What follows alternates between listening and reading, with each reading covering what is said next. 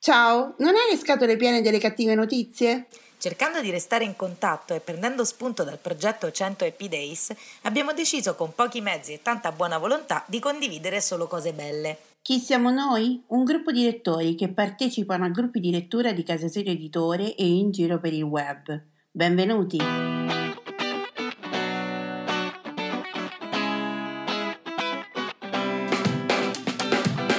Ciao, sono Simona da Rocche di Papa.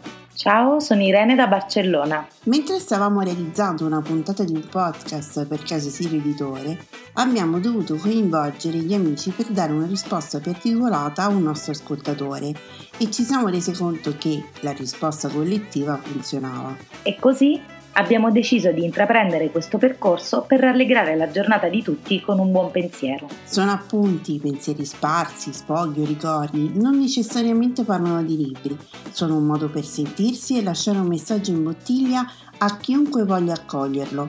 Ci siamo ispirati al lavoro fatto da Alessandra Pagani con il suo 100 Happy Days sull'omonimo gruppo Facebook. E questa è la 64esima puntata di Voci dall'Italia. Buon ascolto!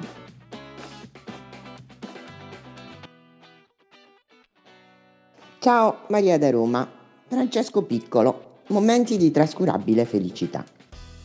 Quando si scaricano le pile del telecomando, rimango per giorni seduto sul divano con in mano il telecomando, proteso verso il televisore con il braccio steso, che arriva fin quasi davanti allo schermo e con un dito che preme ripetutamente a lungo sul tasto del canale che vorrei vedere, con il polso che segue varie torsioni per riuscire a trovare la posizione giusta in cui posso far incontrare le ultime energie delle pile esauste con i raggi infrarossi dello schermo. Qualche volta poi è necessario sbattere il telecomando sull'altra mano o su un piano di buona durezza per costringerlo a risvegliarsi è un'operazione irrazionale, è chiaro, ma il fatto è che riesce, alla fine riesce sempre. E poiché riesce, i colpi violenti vanno ripetuti innumerevoli volte e di più man mano che le pile andranno verso la morte. Domani, giuro, compro le pile, dico. Ma domani resterò là, sul mio divano, intento a colpire il tavolino con il telecomando. C'è gente che ha un atteggiamento reattivo esce immediatamente e va dal rivenditore più vicino con una pila vecchia per indicare il tipo e si fa dare le pile nuove, torna a casa, inserisce le pile nuove e tutto continua come prima. Non li capisco proprio. Momenti di trascurabile felicità. Quando qualcuno ha preso in poco tempo tutti i chili persi con una dieta faticosissima, che io per qualche giorno sono stato molto tentato di fare e poi come al solito non ho fatto. Tutte le volte in cui posso legittimamente dire io l'avevo detto, oppure quando qualcuno dice è vero, l'aveva detto, me lo ricordo. Chiudermi a, a chiave nei bagni delle case dove non sono mai stato e mettermi a curiosare su tutti i prodotti che usano. Ciao, a domani! Ciao, sono Alessandra e questi sono i 100 Happy Days. Ogni giorno, per 100 giorni, troviamo insieme qualcosa per cui essere felici e grati nel qui e ora. Oggi desidero esprimere un ringraziamento per il modo in cui siamo arrivati fino qui, dopo due mesi e mezzo, quasi tre mesi di pandemia, di cambiamenti della nostra vita, eh, di mh, paure, incertezze, problemi fisici, economici di ogni genere e secondo me se passate di fronte a uno specchio vi chiedo proprio di ringraziare voi stessi per quello che avete fatto negli ultimi tre mesi di questo stranissimo 2020 che ci ricorderemo per tutta la vita e che rimarrà nella storia eh, dell'umanità come mm, anno in cui è iniziata la pandemia di Covid-19 perché secondo me abbiamo attivato delle risorse che non credevamo possibile attivare, una tra, tra, le quali è stata creare questa comunità di lettori che è nata con l'intento di sollevare la giornata e di portare un po' di buon umore alle persone che non se la stavano vivendo bene. E, io credo che questa sia una delle qualità dell'essere umano che ci permette di superare le pandemie e anche tutti i vari problemi della vita quotidiana. Per cui eh, il mio ringraziamento va a ognuno di voi, spero che vi arrivi forte e chiaro come un abbraccio virtuale per aver voluto partecipare a questa esperienza che si sta concludendo, iniziamo eh, la fase finale, sono gli ultimi 25 giorni e quindi eh, davvero vi, vi chiedo di fermarvi un attimo e ringraziarvi di cuore per aver attivato questa energia di compassione nei confronti delle altre persone, degli esseri umani. Oggi ho voluto spendere un po' di tempo, del tempo che mi è a disposizione, quasi la metà, nel dire questa cosa perché lo ritengo davvero molto importante, è il cuore dei miei interventi e ehm, davvero ci tengo che ognuno di voi si senta ringraziato, sia chi ha partecipato, chi partecipa sempre, chi ha partecipato una volta sola, chi per ehm, scelta non ha mai voluto partecipare chi ascolterà questa trasmissione tra molto tempo, quando noi avremo già finito e mm, si senta ringraziato anche lui e basta. Come domanda del giorno volevo chiedervi se voi leggete libri di cucina, perché stiamo affrontando tutte le varie discipline, eh, vari generi. E visto che negli ultimi anni i libri di cucina hanno avuto un'esplosione incredibile grazie ai food blogger, i cuochi di Masterchef, tutti i vari cuochi degli show televisivi che sono centinaia, mm, personaggi più o meno noti, volevo sapere se voi li avete comprati e soprattutto io sono una cuoca e mm, a me piace molto cucinare, non sono una vera cuoca, sono una cuoca amatoriale, ma a volte mi arrabbio perché le ricette non vengono oppure ti fanno sprecare eh, i tuorli, i bianchi, la farina, cioè non mi piace questa cosa, quindi eh, faccio sempre molta attenzione al, ai, libri che cuci- ai libri che compro ma eh, devo dire che ce ne sono alcuni dove mi sono trovata veramente molto bene. Per esempio uno, quello di Bruno Barbieri, l'ultimo, mi era piaciuto moltissimo, oppure vabbè alcuni classici tipo il libro di Pellegrino Artusi, che è uno dei, dei più famosi, ma le ricette non sono spiegate come lo intendiamo oggi. Non mancano completamente i passaggi mh, chiave, c'è solo una spiegazione molto sintetica però sono carini perché c'è vecchia, eh, questo vecchio modo di intendere la cucina. E in particolare vi segnalo il libro dell'Orma Editore che è un piccolo medio editore di Roma che si chiama Pellegrino Artusi. Adesso vi dico il titolo corretto, la cucina è bricconcella e questo è un, la cucina è una bricconcella, un ricettario nato per poesie, per posta. Infatti questo, ci sono delle lettere, è la pubblicazione di lettere che gli mandavano delle eh, signore e lui rispondeva. E è bello perché fa parte della collana dell'Orma, dell'Orma Editore che si chiama I Pacchetti e sono dei libricini che si possono spedire via posta. Quindi eh, se vi capita potete anche regalarli, sono libri che costano 6 euro e sono fatti benissimo, c'è una cura editoriale veramente professionale e li potete mandare alle amiche che sono lontane. In questo momento c'è il 5% di sconto, quindi costano appunto 6,65 euro invece di 7 euro. Basta, a domani, ciao a tutti! Ciao a tutti, Marina da Roma. A proposito di letteratura erotica, di letteratura classica erotica, eh, giusto ieri, sembra quasi fatto apposta, eh, i miei figli mi hanno mh, mm, letto, mi hanno deliziato con alcuni eh, dei poeti che sono stati citati ieri nel podcast, Catullo, Saffo, eh, Tibullo. Eh, si discuteva del fatto che molte cose studiate nelle antologie di oggi, ai miei tempi, io ho frequentato il liceo negli anni Ottanta, mm, non erano previste, eh, erano molto selezionate, ehm, o forse ricordo male io, ma mm, credo proprio che di questi, molti di questi componimenti che i miei figli ieri mi hanno letto non fossero contemplati ai miei tempi.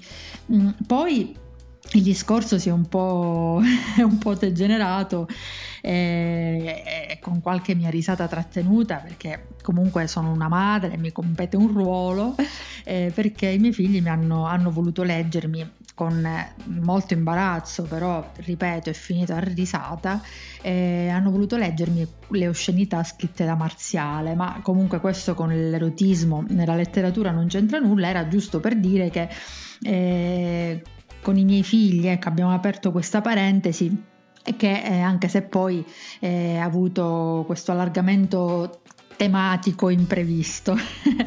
eh, non mi hanno mai incuriosita, devo dire, spazzole, sfumature, mh, mm, non sono mai stata sfiorata dal desiderio di leggere storie del genere. Ecco, ehm, una volta però, eh, a dire la verità, in tv trasmettevano una delle sfumature, mi pare la grigia, che è la prima della trilogia, e allora mi sono fatta prendere un po' dalla, dalla, così, dalla piccola curiosità di capire, anche se non, non ho voluto leggere il libro, ho detto, boh, vediamo il film.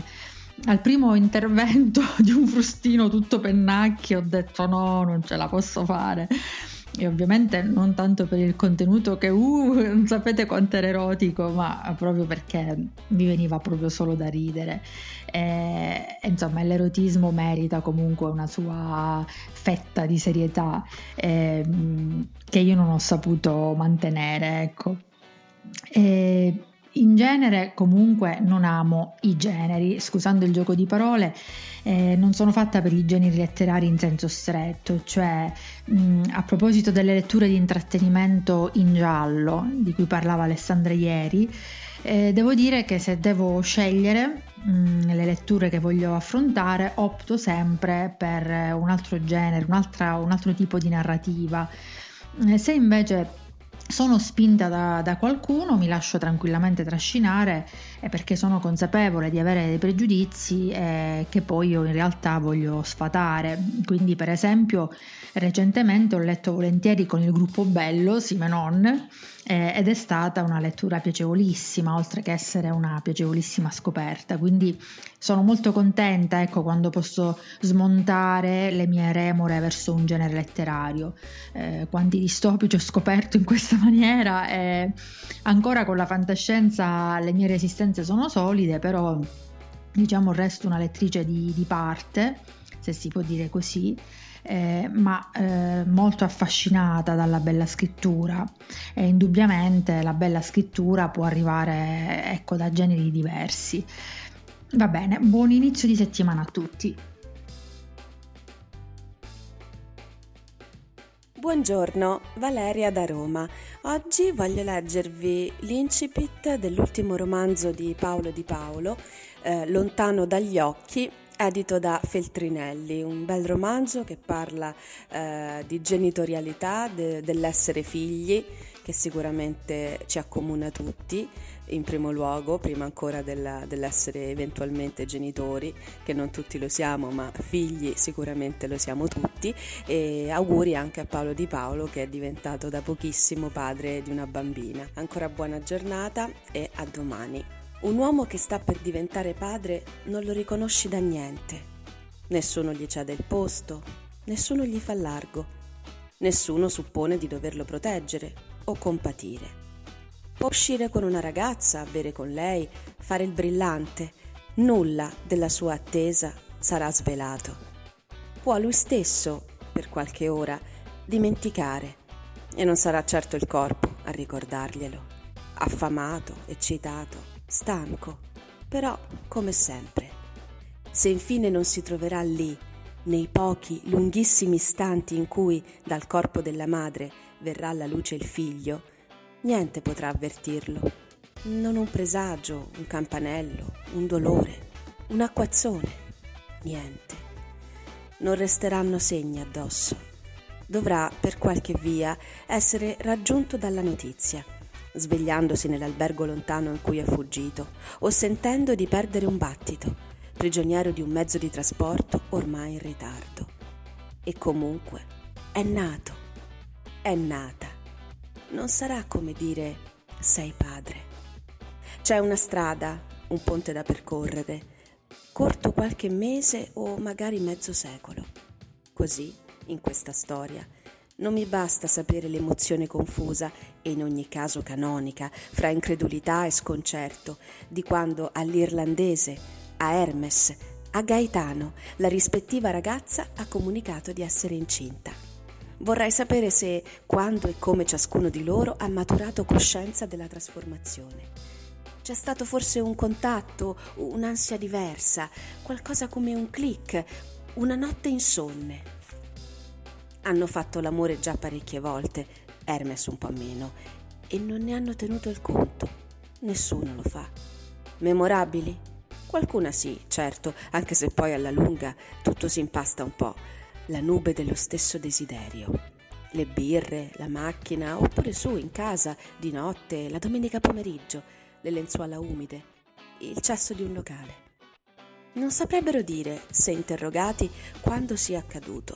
Forse l'irlandese sì, per via del panico che l'ha preso, scoprendo di avere perso il preservativo. E comunque non è stata quella volta.